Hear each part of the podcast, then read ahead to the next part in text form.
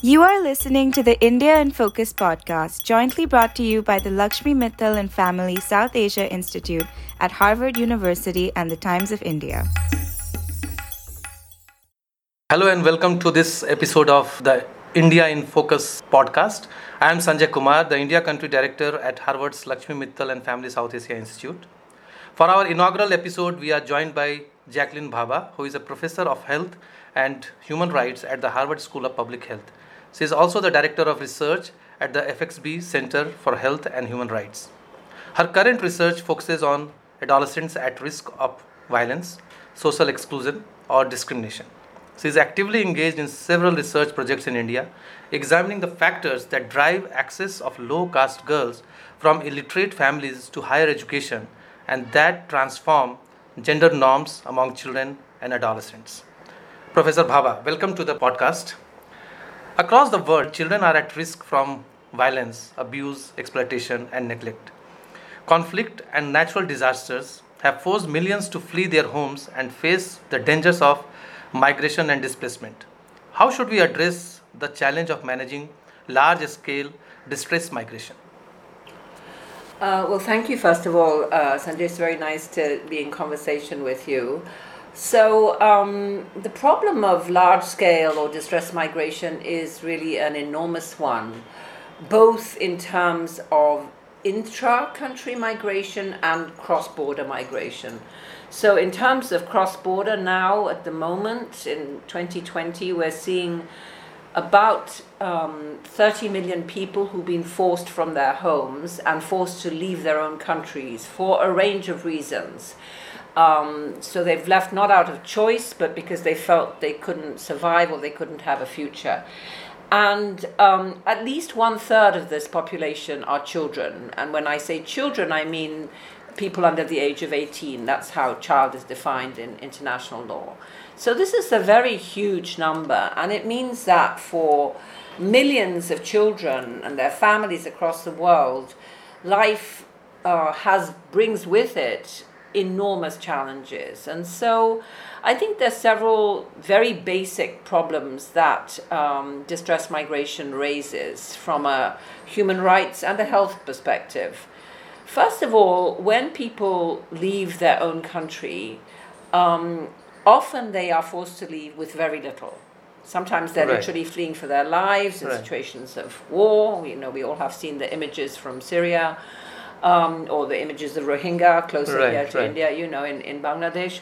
So people are literally leaving. Maybe they manage to grab their passports or their, you know, few treasured possessions. They're leaving with very little. So even people who are qualified, people who have had comfortable lives, he, people who've been used to living in a certain way, may find themselves in extremely harsh situations.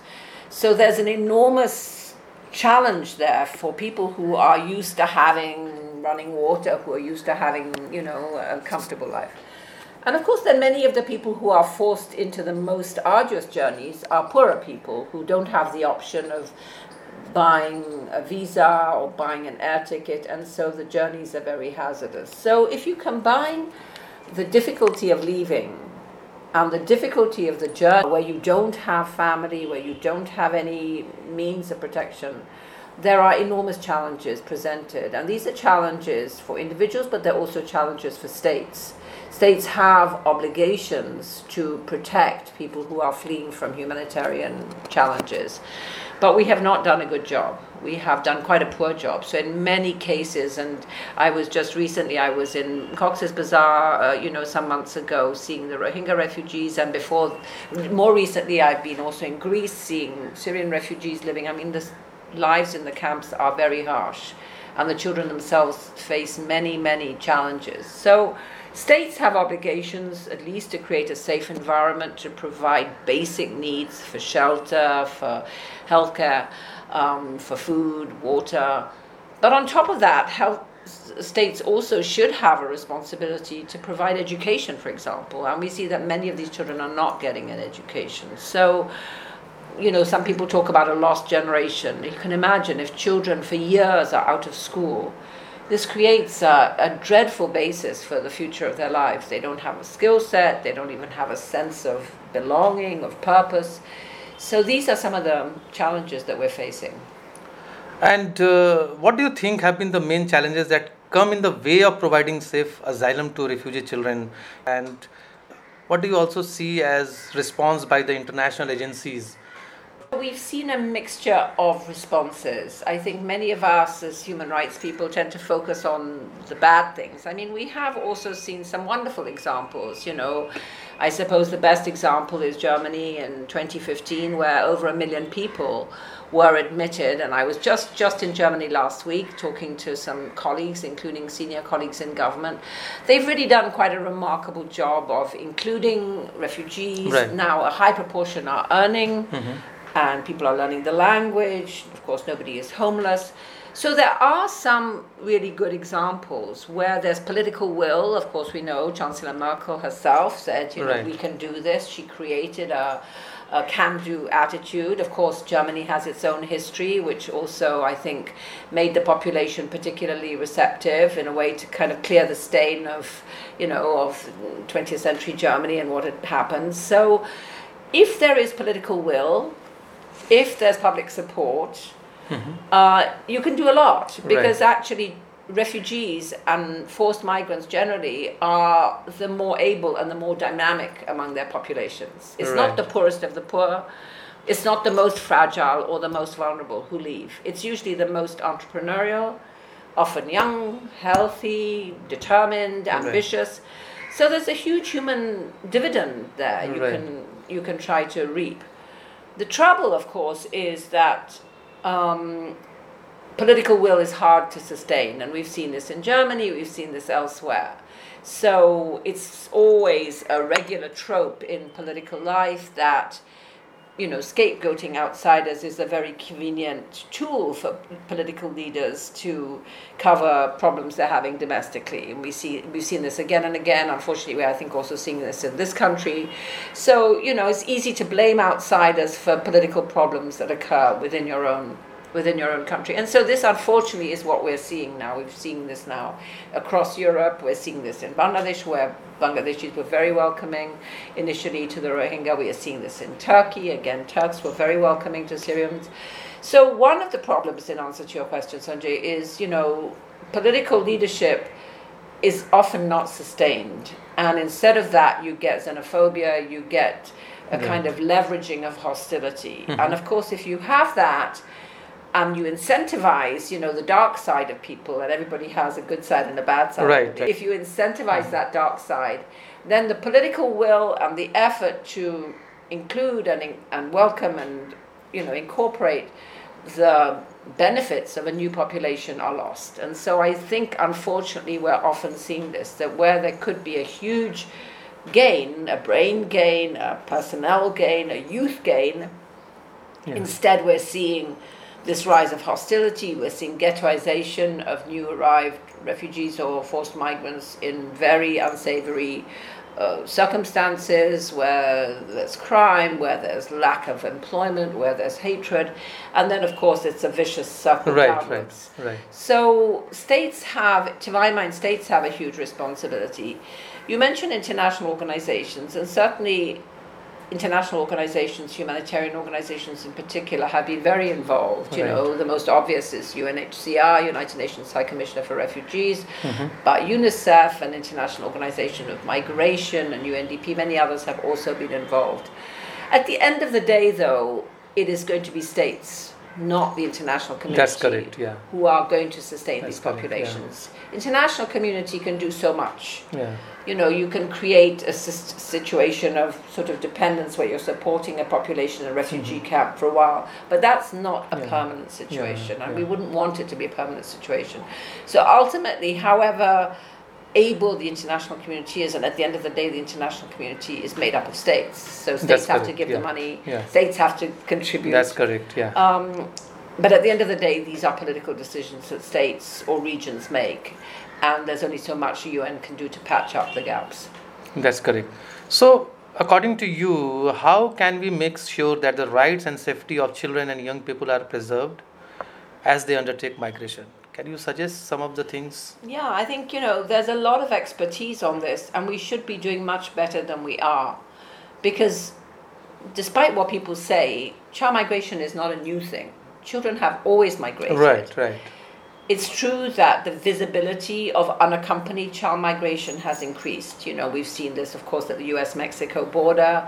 Uh, we've seen this in other places with, with you know, Afghan young people, with Pakistani boys, with um, people coming from from sub-Saharan Africa. But it's not a new phenomenon, and so we should. Uh, and, and people like myself and many others have been talking for a long time about what needs to be done to make the situation better. But so far, we haven't made much uh, uh, enough progress. So what I think we should be doing are several things. First of all, we should think of these migrant children first of all as children, which sounds mm-hmm. very banal. Right. But in practice, it's not banal because it means that if you have an un- unaccompanied child, whatever their nationality, the state the organizations that care for children should have a responsibility to that child. So, That's for example, correct. you have an unaccompanied Rohingya child fleeing Myanmar, right. coming into Bangladesh. Right. That child, first and foremost, should be the responsibility of the Bangladeshi Child Welfare Organization because it's a right. child. Yeah.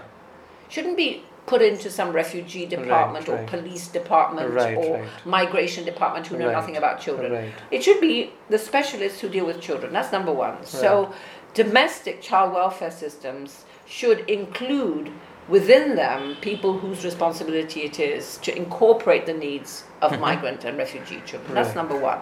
We don't really do that. Very few countries do that. Mm-hmm. There's still a kind of segregation. Right. Secondly, um, where children arrive accompanied, they need to be, of course, accommodated with their families. They should not be separated from their families, sure. like we saw, you know, in the U.S. recently. Sure. You can't detain yeah. the parents and take little toddlers away. I mean, right. it was an obscenity. So parents and children should be kept together. Families should be kept right. together. Um, and should be looked after as families, and they should not be detained. Children should not be detained where they have not been charged with a criminal offence it's never acceptable to detain a child just because he or she does not have a, uh, uh, you know, a documented migration status, and right. yet that happens all the time. So that's the second point. Shouldn't detain children, should keep families together, not in detention. And there are lots of ways of making sure that you keep track of them if you're worried they're going to disappear. There are ways of keeping sure they can report to police station. This day and age, with cell phones, you know where people are. Right, it's not right. a mystery. Right. Thirdly, every unaccompanied child, every unaccompanied child should have someone who is allocated like a guardian or somebody in place of a parent. In Latin, they say in loco parentis. Somebody who has that responsibility, like we would do for a domestic child who's in care. Right. So somebody who's responsible for helping the child find accommodation, helping the child get a lawyer, helping the child get into school, protecting the child from exploitation right. or violence. What happens instead is that many of these children, particularly the teenagers, are on their own. And so, you know, I mentioned mm-hmm. being recently in Greece, we see children, regrettably, children even selling sex in mm-hmm. order to get money mm-hmm. to cope. Mm-hmm. Because there's nobody looking after them, they're not really properly attended to. Some of them have a lot of pressure from their families to send money back. Mm-hmm. Some children feel the pressure to move on from where they are to a better place and they mm-hmm. want to get money to pay smugglers. For whatever reason this is a very big problem. Mm-hmm. and of course in other situations it's not the children who are deciding or whatever. It's adults who are taking advantage. And we've seen this in mexico now where there are very large numbers of unaccompanied children and the gangs the cartels the drug lords are using these migrant children. So you need to have responsibility for unaccompanied children, whether right. they're your nationals or not. It doesn't matter. Right. Um, ultimately, in future, these are going to be your yeah, yeah, of members course. of your population. Of course. So I would say these are very, very basic starting points that right. you should, you know, you should. Right. Um, you should ensure. Right. Right. So you spoke about this in some of these international border issues and the migrants issues. So what, according to you? Uh, are some of the challenges related to children protection unique to South Asia? So, you know, South Asia has huge strengths and huge weaknesses. I mean, there's an enormously young population. Mm-hmm. Um, so there's an enormous opportunity for growth, for right. exploration, and we've seen that. We've right. seen the unbelievable success of so many South Asians in right. Obviously everybody talks about the IT field, but I think you know those of us who work in American universities, you see it. I mean, and these are not just wealthy kids, you know, Right. South Asian kids who've done so well because there's a strong family, there's a strong support for education. There's very good sense of you know mm-hmm. investing in, Right. in in the child in the future of the family. So I think these are all very strong assets that South Asia has, which other areas do not have. I mean, in Europe, you have a really sharp demographic decline. Mm-hmm. Even a country like Mexico now is beginning to decline numbers. So this is an asset. It means that you know you have young people who have enormous potential. The downside, of course, is that there are very many serious child protection issues which are still sadly not addressed. Some, some of them are closely related to gender, some are closely related to caste, and many are related to poverty and inequality. I would say those are the three factors. Right. So, start with gender.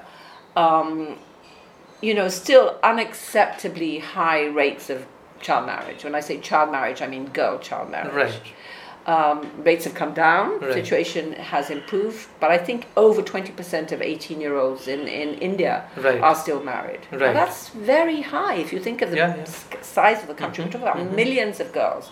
And of course, marriage is not just marriage, marriage is then the risk or whatever of pregnancy, Yeah, early pregnancy, which is dangerous if you're very young. Of course, heightened risk of violence if you're a young girl Right. in a family.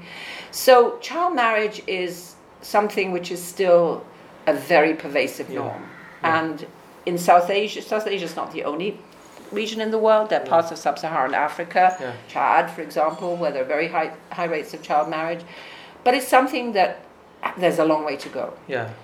And I would say other related issues I already mentioned, of course, domestic violence, rape, whether because increased reporting or whether because of, you know, increased kind of movement in modern life. Rape is one of the fastest growing crimes in India. So, as I say, it may be an artifact of the Nirbhaya case and the fact that now more people are reporting. Right. But it may also be that more girls are now, you know, going to college and going out of the home. So that's one factor. So I think all these gender related challenges to children are very, they're not unique to South Asia, but they are definitely a feature of South Asian life. You know, these gendered norms about family, about the position of girls, you know. Secondly, I would say caste. Caste, unfortunately, uh, is particularly an Indian problem, continues to absolutely dominate Right. life chances for children. Even though it's not meant to, even though, you know, I don't know how long ago Ambedkar lived and we have a wonderful constitution in India, but the inequalities, caste based inequalities, are still pervasive and we are all familiar. The cases that we read in the papers even of you know cases of people who despite their caste manage to make it you know that young doctor and then they get attacked and so on. So caste is a very distinctive south asian problem which unfortunately is still a long way from being solved Right. and I think now, you know, that th- this current climate uh, is not helping at all. There's an increase in tribalism, there's an increase in religious hostility, which of course ricochets on children and children's life chances and children's sense of, of safety. And then lastly, just overall inequality. You know, we know that India has increased its middle class dramatically. We know that I don't know if it's the fifth or sixth largest economy in the world. I mean, India is an absolute behemoth of, of hmm. productivity, of you know, of, of, of entrepreneurial and industrial success, and yet so many of the poorest people in the world live in this country. So I mean, it's not just India; also applies to other parts of South Asia, but I'm most familiar with India. So I think that you know, growing India rising has not been combined with reducing inequality, and this means that children's life chances are extremely unequal, and that's still an issue. It's an issue about quality of education, quality even of food, of access to healthcare, Right. access to jobs, Right. the whole gamut. Right. I think you you touched upon several issues, and the role of education is very important, where they are forced to leave their education, and uh, that leads to number of issues. They become dependent on, and especially the girls. Yeah. You know, so that is also a big issue in and around India and in South Asia. I think you're right. I think education is a huge issue. And of course, here too, it's not, you know, the glass, you can say the glass is half empty or half full. I mean, there had been enormous progress in education in India. Uh, you know, when the British left, the situation was a disaster, absolute disaster. Now, you know, whatever, 75 years after independence or whatever we are, you know, there's much greater access. Over 90% of children have access to school the the even secondary school enrollment Right. has increased, college enrollment is increasing, Right. but there are still so many children who, whether it's marriage, whether it's seasonal migration Right. or other reasons, you know, there's so many. I think it, I mean, 60, 70 million people are seasonal migrants in India. That means that, you know, seven months of the year, the whole Yeah, family yeah, moves to that's the salt right. mines or the Yeah. sugar cane or cotton or quarries or whatever, and then they move back during the monsoon. So, of course, that kind of undermines the possibility of education. So, I think even though there's been so much progress in the educational context, um, there are also still so many challenges, including, you know, cost, um, safety, and many issues like that. Right, right. So there's a long way to go. Right, right. Professor Bhabha, you have been leading a course on child protection under Harvard X. Would you like to share a bit about that and how uh, people working in this field can be benefited or enrolled? If you can provide some insights. Yes, I'd be pleased to, Sanjay. So, Harvard X is a very good initiative, I think, which makes available free of charge to anybody um, the expertise of um, people who work and teach at Harvard, researchers, professors. And there are many courses. The one that I did with several colleagues uh, is a Harvard X course on child protection, as you said. And it's quite a systematic um, course which introduces people to the concept of child protection. What does it mean? What are the main issues? It talks about children. Does, it's not just about children in general, it's not about children's health or vaccination or child development. It's about child protection Right, as a right. specific subset of issues dealing with abuse, violence, exploitation of children. So, where are these problems seen? What causes them, and what can be done about it? And so, the course looks at this.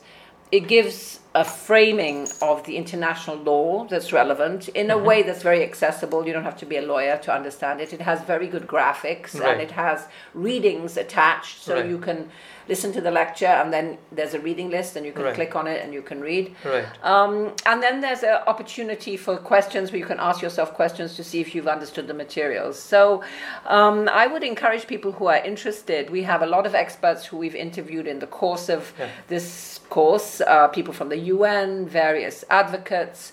Who talk about different issues? We've had people from South Asia. And is it also useful for young students who want Yeah, to work in the so. child rights field?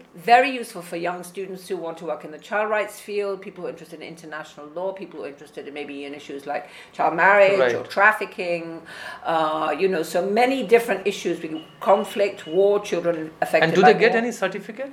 So I think you can get some sort of credential. Okay, Yeah, okay. I mean, obviously it's not. A classroom it's teaching, not a yeah, classroom yeah, teaching. yeah, of course. There's no uh, professor doesn't give an input or grade you, Yeah. but the, there's peer-to-peer grading and, and collaboration. And I know that literally hundreds of thousands of people are involved in these courses, and I think it's a very good experience. So I Wonderful, would encourage wonderful. people to look at it. Oh, wonderful. So thank you, thank you for sharing that. And uh, could you please uh, tell us more about uh, your work with the Rohingya community? uh, very briefly, if you can touch yes. upon So that. we've been very fortunate, um, actually, thanks to the Mittal Institute colleagues as well, to have a partnership with BRAC. And as I'm sure many people listening will know, BRAC is the largest Right. NGO in the world. They're a very impressive, um, you know, community-based organization which started in Bangladesh many years ago after terrible floods and is now really a model of sort of social entrepreneurship, if you like. So we work with BRAC in the context of our work uh, with Rohingya uh, children and adolescents in the Rohingya camps in Cox's Bazar, which is in the in the Chittagong kind of area of, of southeast Bangladesh. And we've been doing uh, a project, we've more or less uh, developed now a curriculum which um, is to be used in the learning centers, which mm-hmm. is the really the kind of synonym for school, but you're Right. not meant to s- call them schools because the Bangladeshi government doesn't want Rohingya children to be seen to be going to school. So these are learning centers set up by the humanitarian community. But in these learning centers, there's a very rudimentary curriculum. What we've done is added to that rudi- rudimentary curriculum a life skills component. I and see. this is not just an optional extra. The idea of the life skills is, is component is that if you, like these young children and young people, have had really traumatic and extraordinarily painful experiences in your early life, like they have, maybe seeing relatives murdered and being raped and being forced to leave your home with nothing, Right. uh, and then coming and living in a very harsh condition in what was, you know, uh, just basically a forest. Um, if you've had that, then you really need tools to manage uh, your own emotions and your own um, ability if you're going to be able to be resilient. Otherwise, it's you know likely that you are going to suffer. Correct. Yeah. So these life skills are really quite simple tools for enabling children and young people to set targets, to prioritize certain goals, to deal with aggression and adversity in constructive ways, to listen, to um, be resilient. I mean, there are all sorts of ways, you know, making friendships and groups rather than enmi- enmities.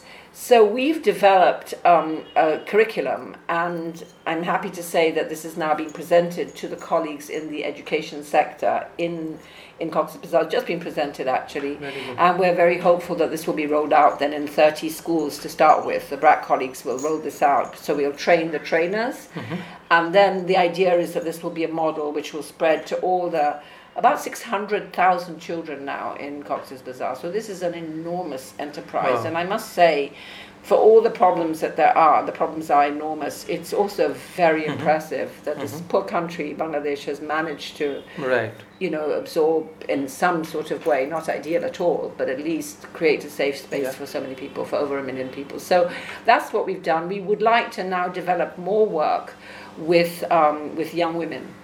Wonderful. There's an enormous need there, both for adolescent girls and also for young women who are married. There's huge needs on health related issues, sexual and reproductive health, mm-hmm. but also mental health issues, also issues of skill, of work. So I think the work that's offered there is, again, pretty rudimentary. It's just like craft, which is nothing wrong with craft. I love craft work, but it's not really a solution to having an income generating future. And so there are many other skills I think these young women could be taught. So there's a lot to be done, and I think that maybe for us would be the next chapter we'd like to work on. Wonderful. So, the, all the best uh, for your uh, project, and uh, it was a pleasure to host you for this podcast. And thank you for sharing your insights. Thank you Thank so you much. for the opportunity. Thank you. Thank, Thank you. you. Thank you for tuning in. You can subscribe to this podcast on Apple, Spotify, and SoundCloud, and check out past episodes by visiting our show page at Mittal South Asia Institute.harvard.edu slash India in Focus podcast. Until next time.